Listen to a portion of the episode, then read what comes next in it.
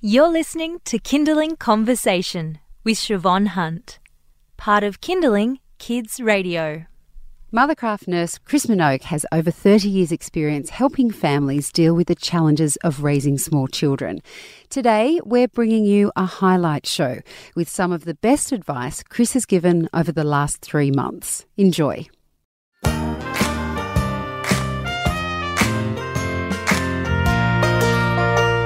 Chris, how are you? I'm very well, thank you. Let's start with something that I'm pretty sure most parents are struggling with right now, Yep. and that is keeping babies and small children cool at night when it's so hot, when the temperatures don't come down so much. Yeah, it's a, it's a real struggle, and I think you know in different states you're going to have a different effect. And in Sydney, in actual Sydney, um, I think we're lucky that we don't get lots of hot wa- hot weather for an extended a period of time. We get little moments, and we get a southerly. So our babies do cool down and cool off at night, but other parts of Australia we got hot nights and hot days. And I think the main thing to consider is hydration. So maybe feeding little babies more frequently during the day so they're more hydrated. I thought you were going to say during the night then. I was like, No, no, want to do no, no, no. no, no, during the day. Um, and considering really basic things like, you know, block out curtains for heat, not for necessarily for the sleep, but for blocking that heat out, closing them early in the day. So closing what they call closing your house down and circulating the air. So fans work really, really well. You know, you don't need your air conditioning on all day, but using that circulation of the air around the baby will make them far more comfortable.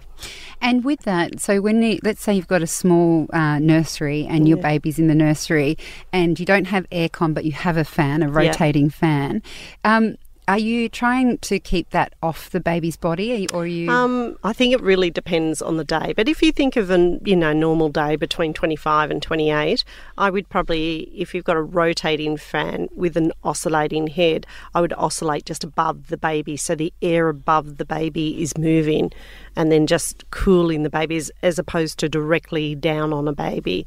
And um, I tend to find that the pedestal fans that are a little bit higher work better. Tower fans work better.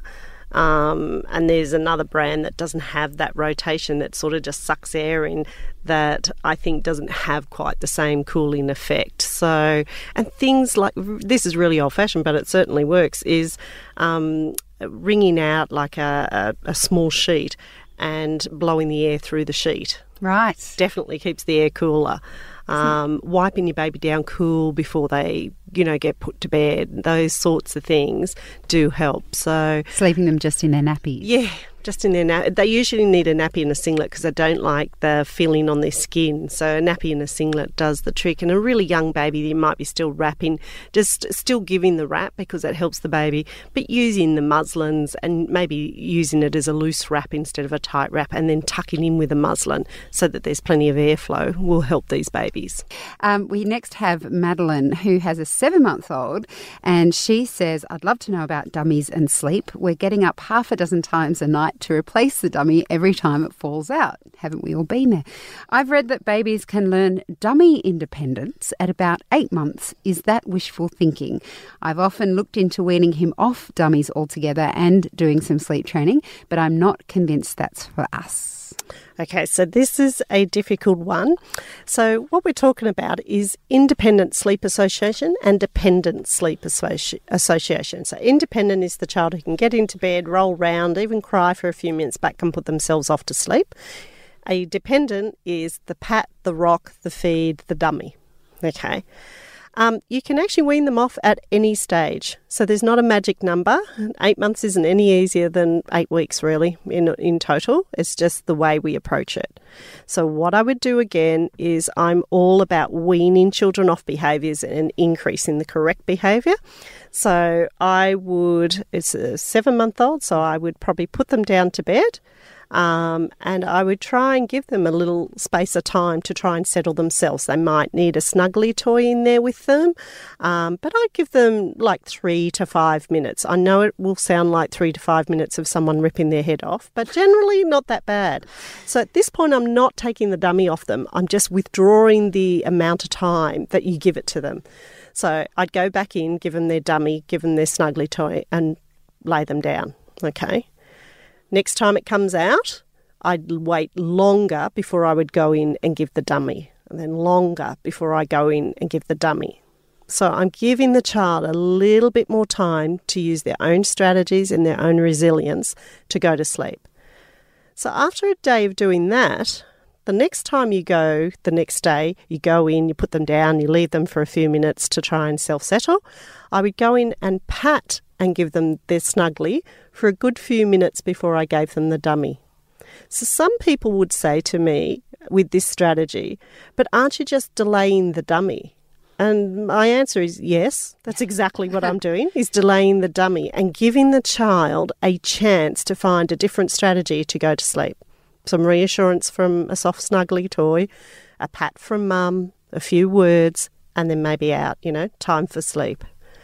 So after a few days, you will have other strategies, and the child will have adjusted to other strategies to help them go to sleep. So removing the dummy, then you know the child will think when you come in the room needs to put its head down. Mum will give me a little pat, um, give me you know my bunny, and then she'll leave again. There is no cry proof way of doing it. Children cry because it's a form of language. It's just how much you can tolerate and to what extent. So for some people it's really short, other people they could go and you know unload the dishwasher and make lunch for tomorrow before they go back in that room. It's very individual. And I've got to say that um, Chris has given me advice like this as well, where my eldest was very young, and I completely subscribe. You've got to do what you feel comfortable with, and don't yep. feel bad if it's breaking your heart and you can't deal with it. Then there are other yeah. strategies. Just call us, and Chris will give you and other I said advice. To her, yeah, a lady just the other day who was crying while the baby was crying. I said, you know, it's okay to cry. Mm. But the baby wasn't asking her to go in. It was just a very gentle, soft cry. You she put herself, sounds. yeah, and she put herself to sleep. Oh. And the mum just had never moved past that point. And now I rang her this morning. She said they've had a great three days. So you know, it's a really difficult thing for a mum to go through. But just wean him back off the dummy, replace it with another strategy to help him go to sleep, and then you can wean back off that one. Kindling conversation.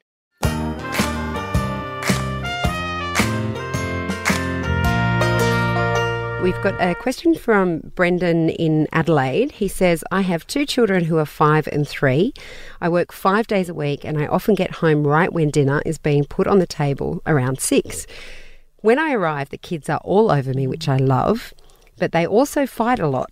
My wife says they are well behaved before I walk in the door. Hmm. How can I handle this? I know it may be to get my attention, but I can't leave work any earlier. Yep. So, what I personally would do is all kids do exactly what you're saying. The new person, whether it's mum or dad, they haven't been around all day, walks in the door, it's they're all over him. Fair enough. That's how life is. I'd move dinner.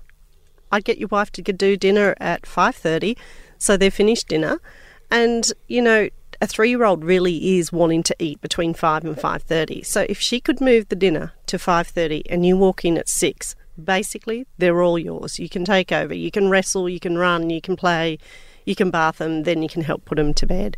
The easiest answer for this one is move the dinner. Just shift it. I like yeah. it. Simple answers. Really Easy. simple. Beautiful. Okay. Our next caller is Eva, and Eva has a four year old fussy eater. Eva, I'll hand you over to Chris now because I don't know the Hi, answers at all. Good, thanks. How are you? Good, thank you. Yes, so we've got our little one, and he's just turned four, and Yep. from about 18 months, he started dropping food groups. But it's got to the point where now he's showing signs of quite severe constipation, uh, even though he drinks lots of water. He just won't touch a vegetable. Even if I try and hide it, he's stopped eating pasta sauces because there's vegetables in them. Oh, he's he smart. gags when I eat stuff Yeah. at times. He's smart, Um, smart, smart. Yeah. Can you get any veggie into him at all, even if it's the same vegetable? No, no. We've done the 15 days with peas, and he'll kiss them and he'll lick them, and then he'll gag, but he won't put them in his mouth and chew them. He'll kiss them and lick Well, I'd agree with him with peas. I'd probably. It's taken me about thirty odd years to get to the peas one. So th- I think I Well, we think tried as carrots. We tried all that, of, but he used to like up to about 18 months. He'd you know eat broccoli. He'd do all that. Now he did have a tongue tie, Yep. which was diagnosed at 11 months, so we had it released around then. And then um, he had buccal ties as well when we had the follow up, so they Yep. had to be released about 14 months. Yeah. So not sure how much. Typically, children at 18 months do go off their food. They eat their best between nine months and 18 months, which is sort of what you saw. And they'll eat Yeah. anything and everything. You could put a Thai green curry in front of them, they'd have a go at Yeah, it. yeah, that's pretty much what he was like. Yeah. So at 18 months, they do drop off their um, food groups. And I think the problem is that for a lot of us, we judge our parenting by how much we can feed them. But that's actually not what generally is happening. And the other thing in a Western um, culture is we feed them too much food overall. So we could Yeah. go back and realise where this all started happening. But when you read the book um, French Children Don't Throw Food, it's because they only get fed three times a day, so they're actually hungry when they're ready for food. So, the other thing we'd take into account with someone like him is uh, very small meals in front of him, not large meals. So, even if he really likes pasta, don't put a lot of pasta down, put really small windows of food down. And then, usually, what I do is just gently feed him three times a day. If you write down everything he eats, like if you did a food diary of everything he eats, he probably isn't eating a lot of vegetables or none by the sounds of it, but he's eating a lot of food. Okay. Yeah, he's he's not. I mean, he's certainly not starving. He's always No. been on the lean side, Yeah. um, and cognitively he's fine. Yeah, yeah. Um, yeah, it's just um, now that it's affecting his bowel movements. Yeah. Um, to the point where I had to help him get stuff out the other day. Yep. Part of that could be anxiety with kindy because he was left on the toilet at kindy. Yeah. Um, And it's pr- it probably is more that than that it is about veggies because can you Right. get um, can you get fruit into him? yeah, he eats um, Yeah. a couple of things. So so we can get fibre into him. So I think that's Yeah. probably more a stress related thing. And giving him a gentle laxative will help that. So there's I can solve that problem for you. Yeah. what do you Um? So a very gentle uh, laxative, like Osmolax or something like that. And the other trick is um, sitting him on the toilet for five minutes three times a day with his knees higher than his hips. Yeah, so I like on a step? tell him that. Now, use bribery, corruption, and deception to get him to do it. So iPad only at that time, brilliant. And Yeah. it, and but with the gentle laxative, it'd start to put a good connotation to go into the toilet. So that's just a quick remedy for that little one. so three times a day to try and Yep. number twos. Yep, but but it doesn't have to do a poo. We're just sitting Right. there for three times a day, and it works. It really works. Um, but he needs his he needs a little step, and I would download you know all the Octonauts episodes you can possibly ever find, and then he only gets it when he sits on the toilet. But there's no pressure. You're sitting there, you're chatting yeah. about oh, the day. go. He'll go on his own accord. He just can't get it out. Yeah, yeah, that's right. So you have to give him the laxative to do that. Oh, great. good. Good. luck, Eva. Thank Wonderful. you. Thanks, Chris. Really appreciate it. Pleasure. You're listening to Kindling Helpline with Mothercraft nurse Chris Minogue. And up next, we're going to come to your Facebook comments and texts. There's a question from Laura. She says, How can I stop my toddler from climbing up onto all the furniture? This one's a learned art. One is I would get him out of the house to climb somewhere else. So let him climb in the park.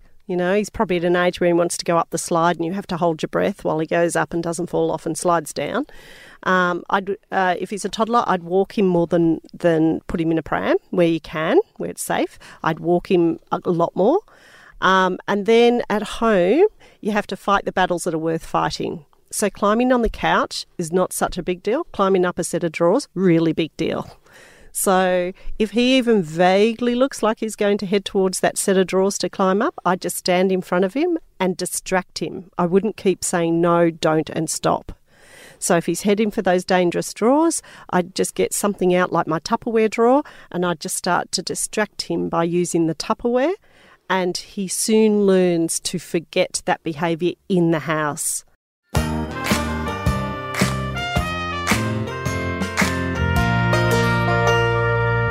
That was Mothercraft nurse Chris Minogue. She'll be back in the studio next Monday at midday. You've been listening to a Kindling Conversation podcast. We'd like to reach as many parents as possible, and you can help us by giving us a review wherever you downloaded this episode. it means that more people can find us. I'm Siobhan Hunt. See you next time.